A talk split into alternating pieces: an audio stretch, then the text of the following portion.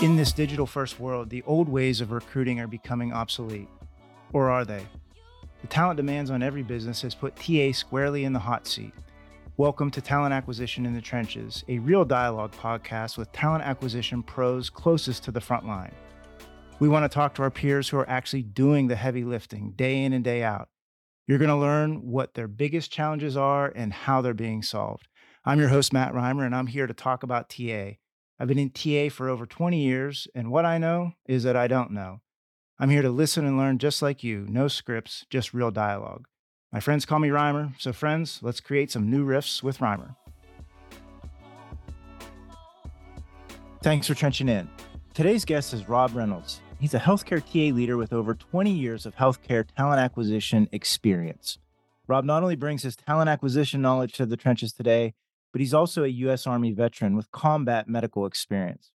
Rob's specialty is streamlining and running lean operations, and he has a wide breadth of major projects he's deployed, including implementing new technology like text, video, and interviewing, as well as managing contingent labor spend and running an operations with tight budgets. Rob, welcome to the show. Hey, thanks for having me. Yeah, I'm I'm I'm been excited about the opportunity to to sit and, and chat and riff with you today. And you know, I, I think let's let's just jump right in. You know, we we from many and and actually was out at HR Tech here a few weeks ago. A lot of talk about budget season, you know, and so that's that's where we're at here in late October, right? And you know, for for a lot of us, you know, we we've got to kind of pick and choose and prioritize some of the strategies that we're working on. Yet you know, I, I read this, you know, last week and it was a jobs report, right? And so healthcare sector jobs show the greatest two month growth since the pandemic recovery, right? Um, and so some of the highlights from this uh, report were that we in healthcare, right, we added uh, close to 71,000 jobs, um, you know, in, in this report. And so this is a report from August timeframe and um, that was a significant upward revision since the the July report. And so, um, a two month increase of nearly 144,000 jobs, and so that that was the the largest increase um, since since COVID. And so, you know, I, I guess I'm just curious, right, from your perspective, and you've been through, you know, a lot of these, you know, upswings and then downswings, and and have had to deal with a lot of, you know, budget cycles as well you know what, what do you prioritize you know this this go around? How, how do you look at that you know when there's a dichotomy of like hey yeah we still got a lot of jobs to fill on the full-time side we're trying to get agency out but yet budgets are tight yeah i think the biggest thing that you have to do is maintain tightness with the business to understand what their priorities are. You know you could have part of your business that's in just a, a maintain strategy but another location that's in a growth so mm. it, it really is maintaining that closeness to the business operations team to make sure that you have an understanding of what the priorities are. You know, we always talk about forecasting and five, 10 year plans, and those are great and we need those. But you also have to maintain maintain your closeness with well, what is also needed right now. Mm-hmm. Right. Because as we see major shifts in things like the economy, or you know the jobs reports or insurance or you know medicare spending and all of these things it can easily change you know the dynamics of an organization especially depending on your payer mix. And so having either yourself the ta leader having a seat at that table or having one of your leaders have a seat at that table but understanding what information you need I think is critical because once you have an understanding of what the focus is on the business or from the business, I should say, it makes a difference on what you can prioritize, right? There are definitely going to be times in healthcare where, say, your IT roles are some of the most important that you need. Like if you're mm-hmm. doing a new EMR implementation or if you're putting in a new ERP system, you really need to make sure that you have those resources available. But at the same time, there are going to be times where those needs aren't as great, and you need to shift your resources to focus on filling clinical roles yeah. or whatever the case may be. So I, I think that closeness to the business to understand what their priorities are is key because their priorities really do drive our priorities. Yeah.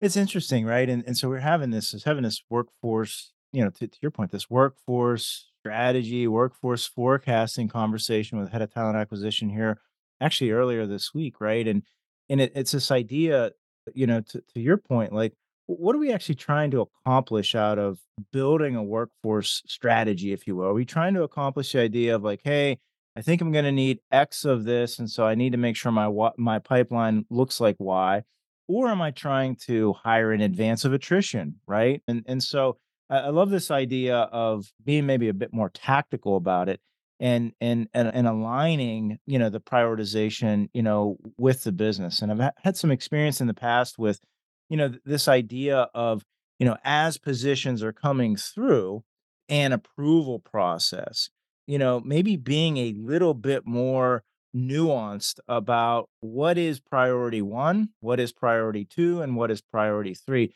Do you have any advice on you know hey easy say like let's prioritize this you know, these thousand recs that we have but the reality is is those thousand recs have 800 hiring managers behind them or 500 hiring managers behind them and they believe that their position out of all of them is the highest priority but yet the senior leaders might disagree with that. Like do you have any tips or tricks for how you get alignment inside of the business? You know when you've got that level of complexity and that many humans kind of influencing decision making and and moving you know talent acquisitions time around yeah so this this reminds me of when you know covid hit mm-hmm. right so the organization that i was at is based in phoenix seven hospitals we averaged maybe 2000 openings at a time and we dropped down to maybe two 300 mm-hmm. at mm. the worst of covid right but every rec was prioritized it mm-hmm. was red, yellow, green. If it was red, it got canceled mm-hmm. or just not approved through position control. If it was yellow, we could post for it, but they didn't want any advertising done. They didn't want any proactive work done. It was the if a candidate applies, great, get approval before you make an offer. And hmm. so green, throw it over. So yellows, throw it over the wall. Throw it over me. the fence. Yep. No, yep. I'm not going to spend a lot of time in recruitment, exactly. sourcing for you, marketing for you. Throw right. it over. And then if you want to do something, come back to me. Yeah, we would have to get the approval. Now, the greens, those were the full court press. Mm-hmm. Those were you do your marketing plans, you do your normal recruitment process, your sourcing, your screening, your interviewing, and you're making your offers. Mm-hmm. Now, once things really kind of came back to what is now our new normal before I left that organization, we did a position control process where there was a lot more scrutiny to get a rec approved on the front end. Yep. And as part of that, we did we built in a prioritization where when position control committee would meet, they would kind of tell us, is this, you know, business as usual? Mm-hmm. Is this a high priority? Or is this a throw it over the fence and mm-hmm. see what sticks? Mm-hmm. So it it worked really well, and I think the reason that we were able to accomplish that is because our CHRO had a seat at that table, was mm-hmm. part of that position control committee, and I was able to work with him to say we need a better understanding of what the organization needs are now that basically everything we had been planning for the year is out the window. Yeah. With COVID. So it worked really, really well we have in my current organization, we have decentralized position control at our various locations. Okay. And not all of them do the prioritization for us. But when we meet with our our, our leadership, the administrators, they do it uh, a lot of times in pockets. And it mm-hmm. works really well for us, for, mm-hmm. for us to be able to say, well, what are the greatest needs of the business, right?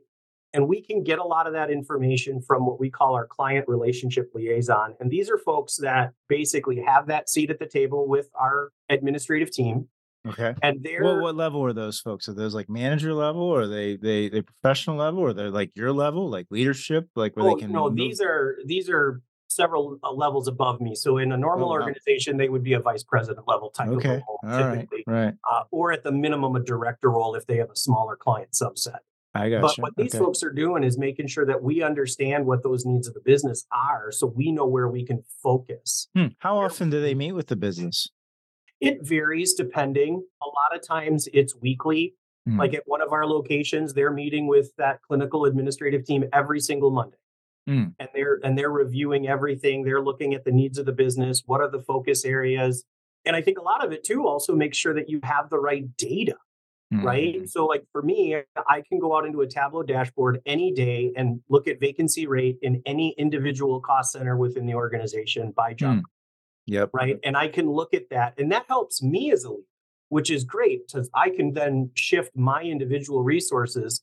But what's interesting is, is that the vacancy rate doesn't always drive everything, right? Mm-hmm. Mm-hmm. You could have an area that's a vacancy rate, but it's okay because maybe that's not an area that's critical to the business right now. Mm-hmm, mm-hmm. Right? There could be areas where maybe the vacancy rate is a bit lower, but the role is more critical. And, mm-hmm. and I'll use an example of like rad, you know, rad techs. Maybe maybe the vacancy rate isn't super low or super high, I should say. But what if we're shutting down scanners? That's a huge mm-hmm. revenue loss, right? Or if, if a surgical techs aren't available and we're shutting down ORs, Mm-hmm. Not only is that a big revenue loss, but of course, now the biggest impact, of course, is that we're not taking care of our patients. Mm-hmm. So mm-hmm. even though that vacancy rate may be lower, you know, the opening rate may be lower, it may be a more important position to fill quickly versus something that has a higher vacancy rate.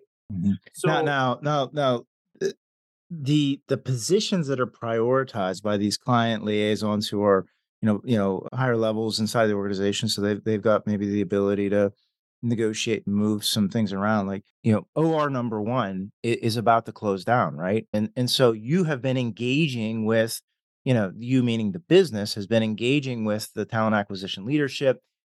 They set the priority you know on a monday let's say it's this monday right? They they set it and they go what happens if that position doesn't get filled? Does that continually come back and is that getting escalated? Is that position getting critiqued at different levels like what kind of pressure if you will does that prioritization set on not only talent acquisition and you know and and, and certainly there's pressure there but that hiring manager right like what what level of of oomph does that light if you will give that position to actually get filled which is what we all want it should realistically, you know, the longer it takes, the more pressure it should get. We should be mm-hmm. looking at the entire continuum why aren't we filling the role? Right. Mm-hmm. And it and it could be we don't have enough candidates. It could be the pay scale's not high enough. It could be that the hiring manager is not moving fast enough. They maybe won't make a decision. They're not willing to take a new grad. I mean, all of those need to be looked at, right? Mm-hmm. You should be doing, you know, a process map analysis to look at how much time are you spending in each step of the interview process right? When Where does is... the CHRO get involved? When does that level of the organization get involved on that detail, right? And so like, hey, we're we're trying to inter we're trying to influence this to this test this staffing issue to to get resolved. And you know, I I loved the the fact that that that you said, you know, hey, like I've got my CHRO involved. I've got them involved through reporting. I've got them involved through weekly cadence and weekly dialogue. Do they get involved in that level in, in a successful model? Is in essence what we're talking about here yeah at my like at my last organization i had i had standing meetings with the enterprise cno mm-hmm. and you know when we had a situ if we ever had a situation where let's say the hiring manager was the problem i would i would have that conversation with her directly mm-hmm. and i would mm-hmm. provide the detail i would provide the analytics you know to be able to show that that way they're not just relying on my word so uh, analytics like hey time like th- this is how long it's taking your hiring manager to to yeah free up their calendar to schedule interviews. This is how long it's taking for you know them to get back to my recruiter. This is how long it's taking them to make decisions. Yeah, absolutely. We would look mm-hmm. at when we had a at that organization we used iCIMS and we had some really great reporting built out to where we could look at individual time in, in individual statuses, right? Mm-hmm. So on average on that rec, candidates sat in new for X number of days. And then in this, you know what I mean? Yep. Get through and show most of the time that the delay was in the hiring manager mm-hmm. right? Mm-hmm. And we had what I would consider to be one of the best best in class practices where you know recruiters didn't just forward resumes right mm-hmm. recruiters screened the resumes they took the top five candidates narrowed it down and just scheduled three of them on the manager's calendar direct right? scheduling yeah and that was the mm-hmm. first time the manager saw the resume so they're only interviewing three candidates it shouldn't mm-hmm. take that long Mm-hmm. And so we could show that because, again, the recruiter was the one moving them through these different steps and statuses. The only one the manager had to do was move from interview to offer or interview mm-hmm. to rejected. And we could mm-hmm. see that time of how long it was taking. And it made a huge difference to be able to get that level of data.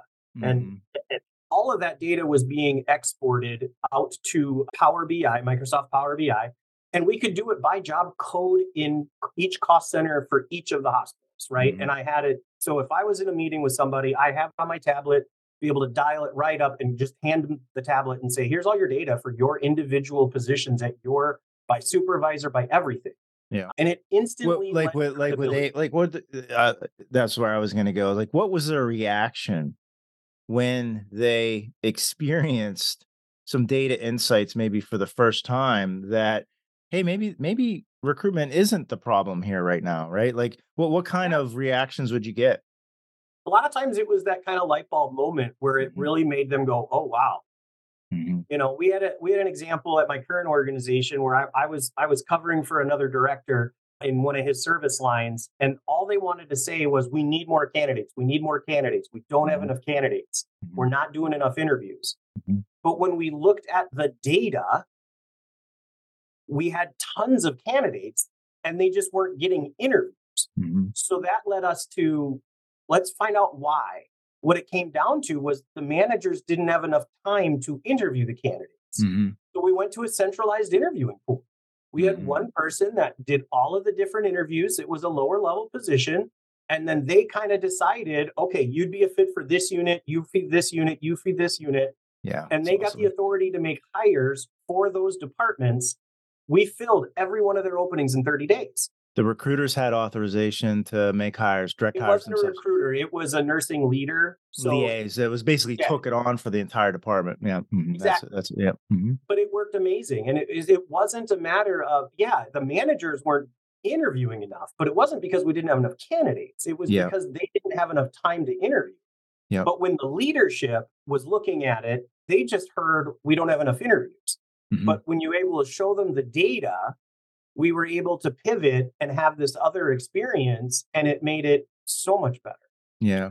So so you're obviously you know extremely data oriented extremely extremely process oriented.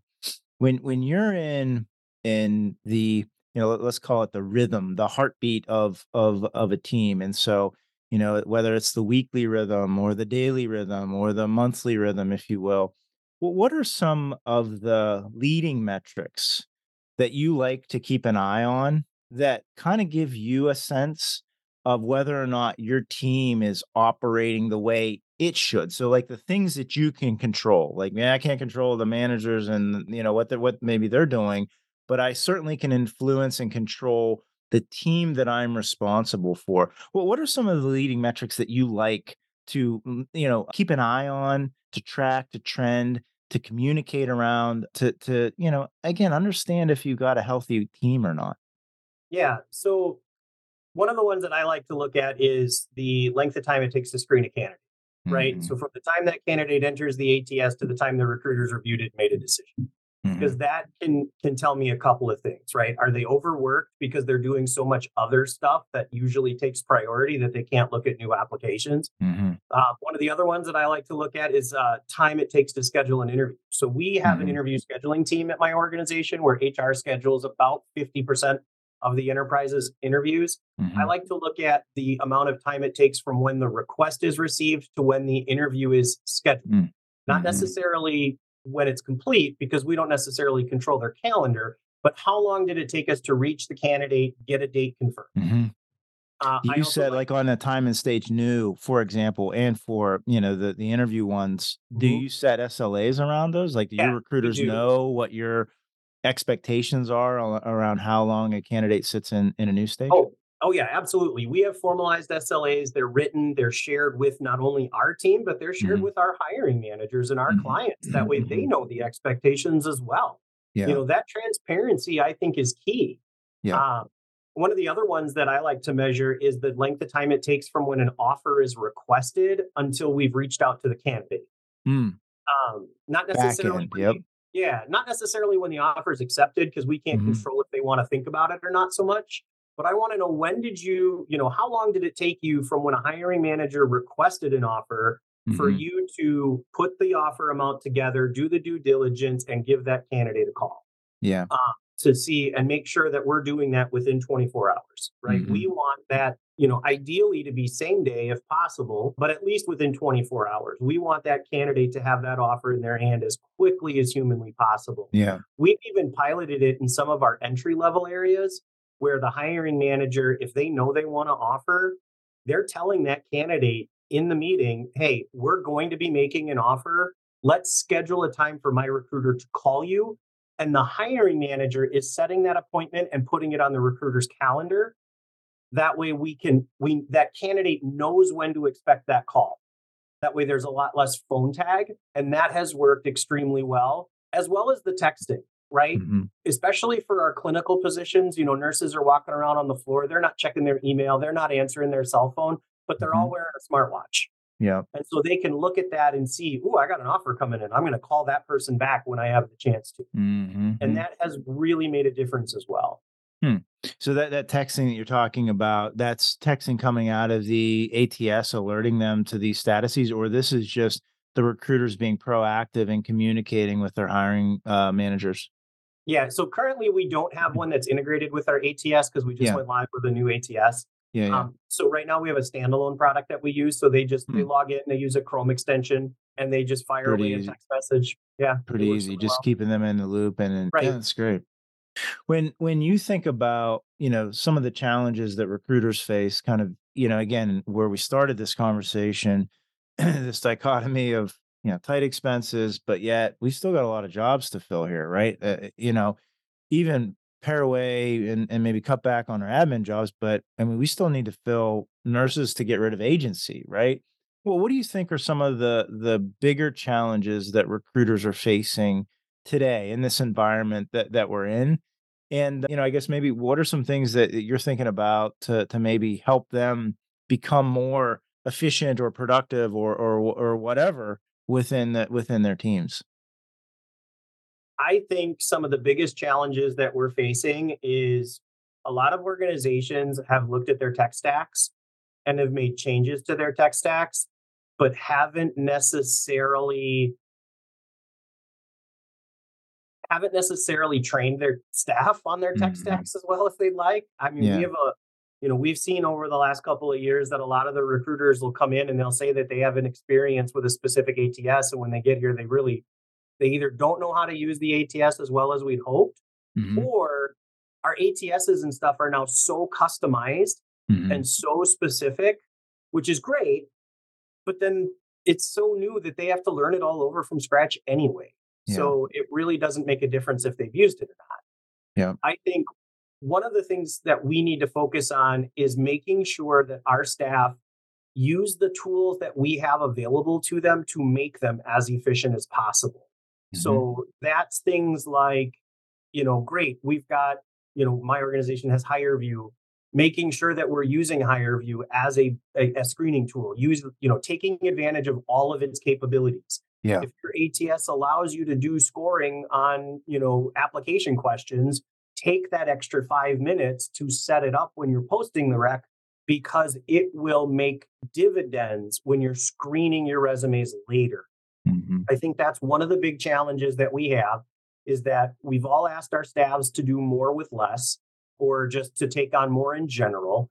Yep. And so there are some of those things that we do which are major time savers but they take time to set up. Yeah. And when staff get busy, they don't necessarily take those extra few minutes. Yeah. Um, intake sessions is a great example. If you don't have a true and thorough intake session with your hiring managers, you're spinning your wheels and you could be sending them candidates that they have zero interest in. Yeah. It's it's making sure that when we are busy, we don't lose the basics, the fundamentals. Mm-hmm. Those are super important and in the end will save us a ton of time and make us more efficient. You know, yeah. when I was in the army, we had a saying: "It's slow is smooth and smooth is fast." Mm. When you would train to clear a room, there's four guys in a lineup on the outside of the door, and they all go in the door and they all go a very specific direction to ensure that no one's weapon crosses each other. Mm-hmm. The key is if you run, somebody trips and falls down, yeah. and then everything goes slower. So slow is smooth, smooth is fast take mm. your time to do it right mm. so you're not redoing it three times later. Yeah. I love that. You know, and and and you know, it's it's one of the challenges that, you know, from from my perspective that has kind of with the development of new technology, which we all get very excited about. And, and I do want to talk to you about new technology and, you know, your viewpoints on, you know, machine learning and AI and how that fits into to the ecosystem. And I'd love to get your perspective on that. But one of the things that, that does happen to the recruiters, I believe, is they get forced into 3 or 4 different UX experiences. So I've got an interface for my ATS. I've got a CRM that I don't use. I got a background check portal. I've got to go over to LinkedIn and search. I've got to do this custom database to do my onboarding or whatever. And I think we, the leaders, right? And this is like a reflection on on me and and leading, you know, teams sometimes miss the the the design elements, making sure that we're designing for that recruiter versus designing for, you know, whatever we're designing for, right? Whether that's, you know, maybe a candidate experience or maybe a hiring manager experience. The, the the recruiter creates that experience, right? You know, in in the end, and there's still very much so a, a need to have, you know, a human in the middle of that process. But you know, I, I think at some level there is this dichotomy at play with with all of the different point solutions and the reality that that an ATS even maybe in its full glory has a uh, has a problem doing everything you need it to do we get them stuck uh, across you know the ecosystem and so I'm I'm hoping that as time goes along that alleviates for them and and that we can actually get a recruiter you know into a an experience if you will from a, a workflow perspective that that actually allows them to perform at their peak capabilities versus getting them in, in start stop and start stuck situations. And so that being said, you know, I'm just kind of curious as as you look at, you know, this ecosystem that exists today and, you know, really, you know, this push for machine learning and, and AI into the into the ecosystem in some very real practical ways are you excited about it? Are you nervous about it? Are you bullish on it? Like, what, what's your point on AI and machine learning in in the in the talent acquisition process?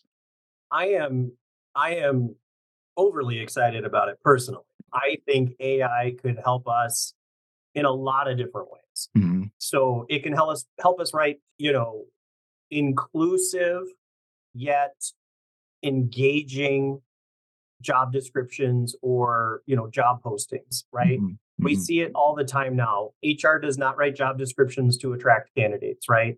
They don't use inclusive language a lot of times. There, there are a lot of times, depending on the role and who wrote it, they're they're they're geared towards one gender or another a lot of times. You hmm know, so we can definitely use it in that aspect of things. We can use it to augment staff and automate repetitive or administratively burdensome tasks, right?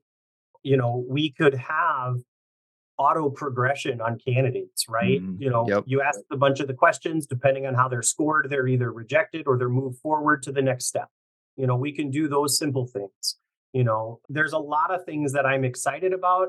I am cautious about using it to screen candidates per se, Yep.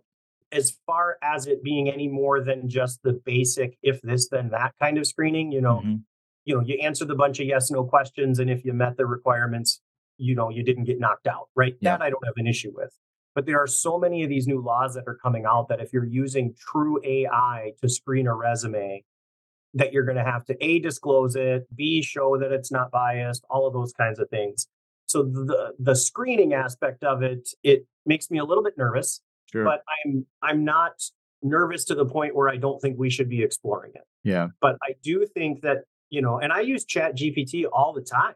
Yeah. I, I Yeah. use it to help me write blog posts, Sure. LinkedIn posts. I used it to help me craft a thank you message to my staff.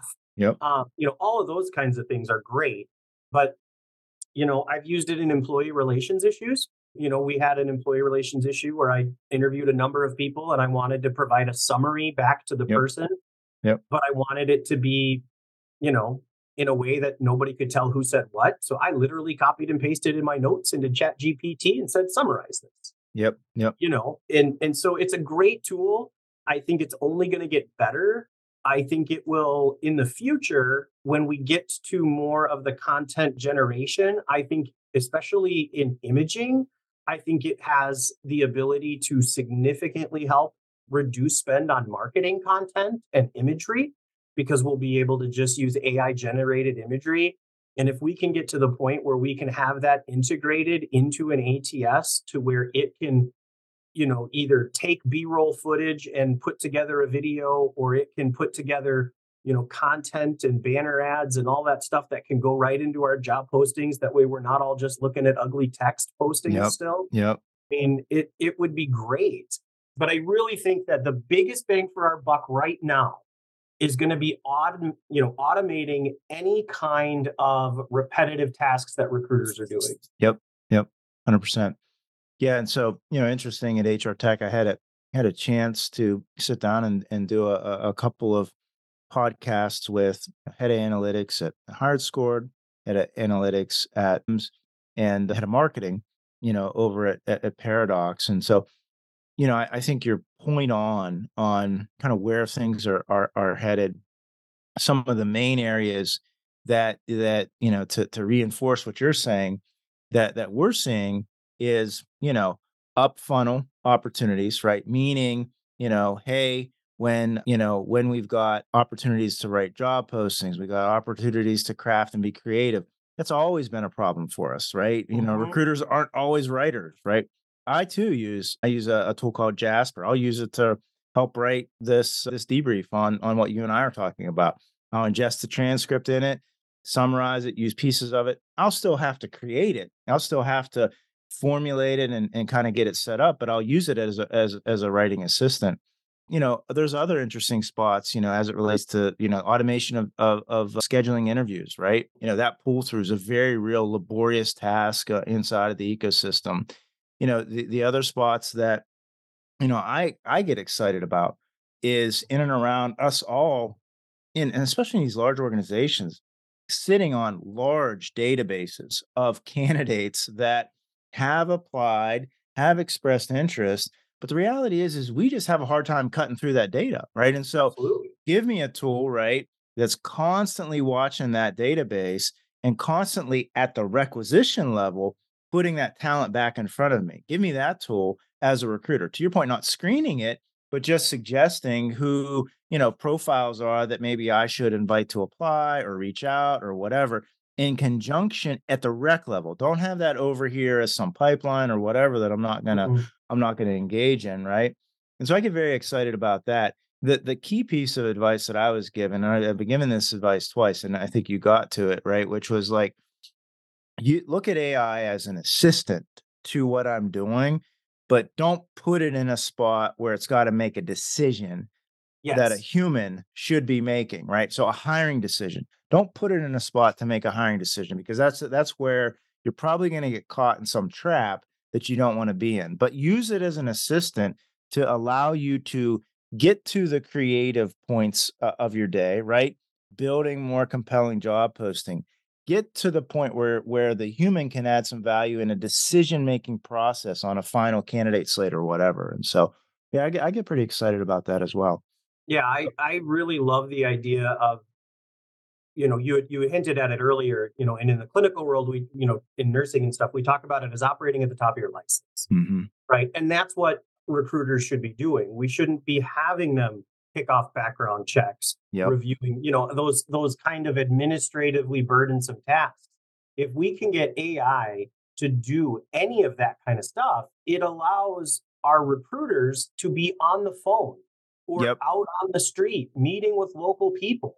That's yep. where the magic happens. Yep. The magic doesn't happen in the ATS. The ATS is a necessity. Yep. The magic happens when we're talking to people. And that's yep. and that's what our staff want to do. Yep. Oh yeah. Recruiters are relationship builders. Oh, fundamentally. Sure. They're relationship builders. That's you know, that's why you're in recruitment, right? The uh, the other interesting use case that that I saw, and this was a friend at another large uh, health system. They're using AI to record.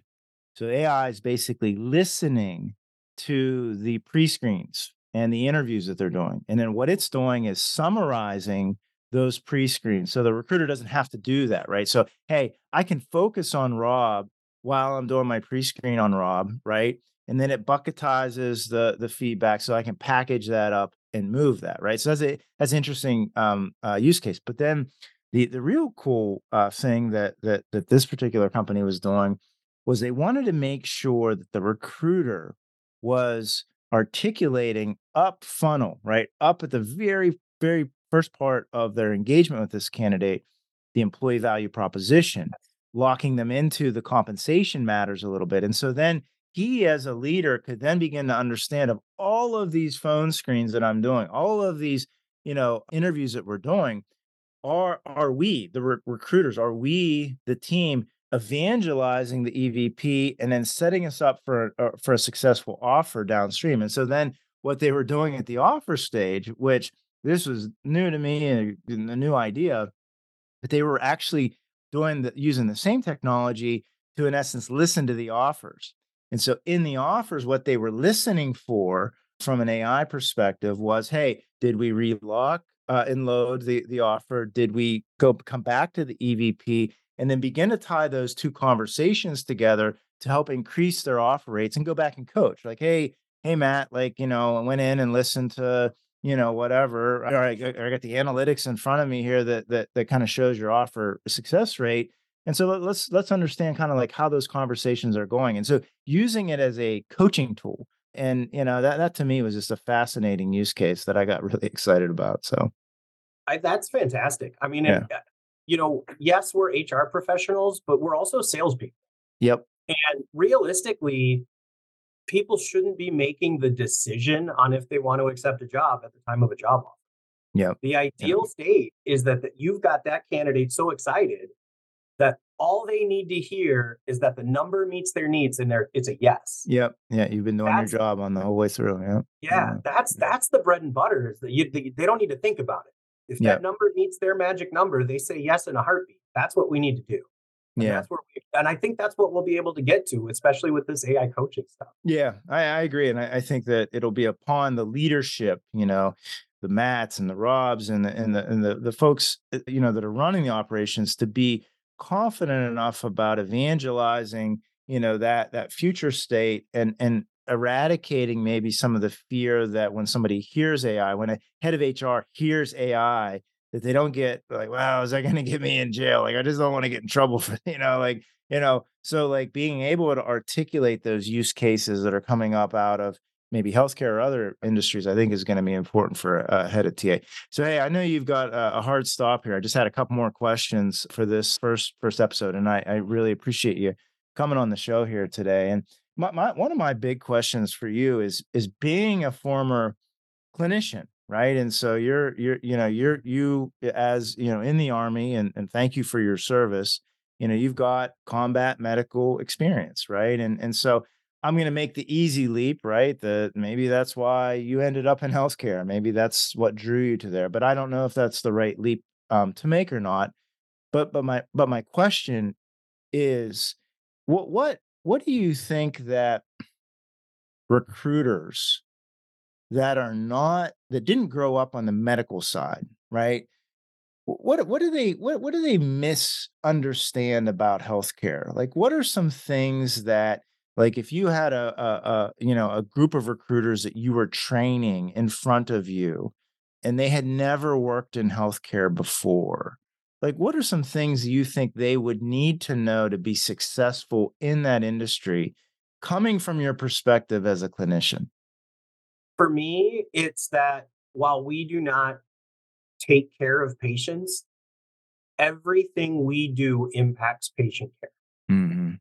And to me you know I, I grew my my dad was a provider right so i mean mm-hmm. i grew up in healthcare from the day i was born and i mm-hmm. and, and so i have a little bit of a different perspective on it but it's our job to make sure that we have the right people in the right roles at the right time to care for our patients mm-hmm. simple as that if we don't do our job we don't have the right people to take care of patients patient care suffers now again we might not be doing the care but everything we do impacts patient care it impacts individual people's lives and that to me is the most important aspect of healthcare today. Hmm. I love that. Is there ways to, um, you know, as a new recruiter coming in, is there ways that that you like to help them understand the impact that they do make day to day versus being this administrative, eh, you know, at an administrative arm's length, if you will, to that that real end outcome that that we're that we're there for. It's get them in the get them in the facilities. Mm-hmm. I understand that most of us are remote these days, but bring them on site for for at least a little bit. Bring them on site. Show them an orientation class where they can see people that they hired and then pair them up with that person 30 days after they've started mm-hmm. and let that person talk about the patients that they've helped because that person couldn't have helped those patients if your TA person didn't hire them. Oh, I love that. Oh, they can that's, start that's great. to really connect the dots. Mm-hmm. You know, and it makes a big difference. You yeah. know, I grew up in a small town in Wisconsin. We had uh-huh. a 504 bed level two trauma center in a town of 18,000 people. Mm-hmm when I went to work in the hospital every day as the nurse recruiter, I knew everyone. Mm-hmm. I knew the patients. I knew the staff. I knew, I mean, it was my community. Mm-hmm. And and so you got to see that impact day in and day out. Mm-hmm. You know, I'd go down to the lunchroom for the cafe and I'm seeing people, not just staff, but I'm seeing patients of their family that I know personally. And we don't get a lot of that anymore. So I think it's really important for be- people to be able to come to the facility, walk through the halls and walls, and see the impact that we're having on you. Yeah. Hmm. I I I've never heard, and I've been doing this for 23 years, but I've never heard that that nuanced tip, which is yeah, like hey, do a 30 day check in, like that. So so we you know we do that, like you know do that for referrals, right? That'd be a oh. good, you know, re- ch- time to check in and hey Rob, how's your first 30 days? You know, do you have any referrals for me so I can go hire some more nurses or whatever? But I've never thought to ask about their the, you know, to describe a patient experience so that I could connect it the whole way back. Never thought about that. I think that is a huge it's, tip. So. And it's hugely meaningful, especially, I mean, it if if they're coming in and they've never worked in healthcare before, mm-hmm.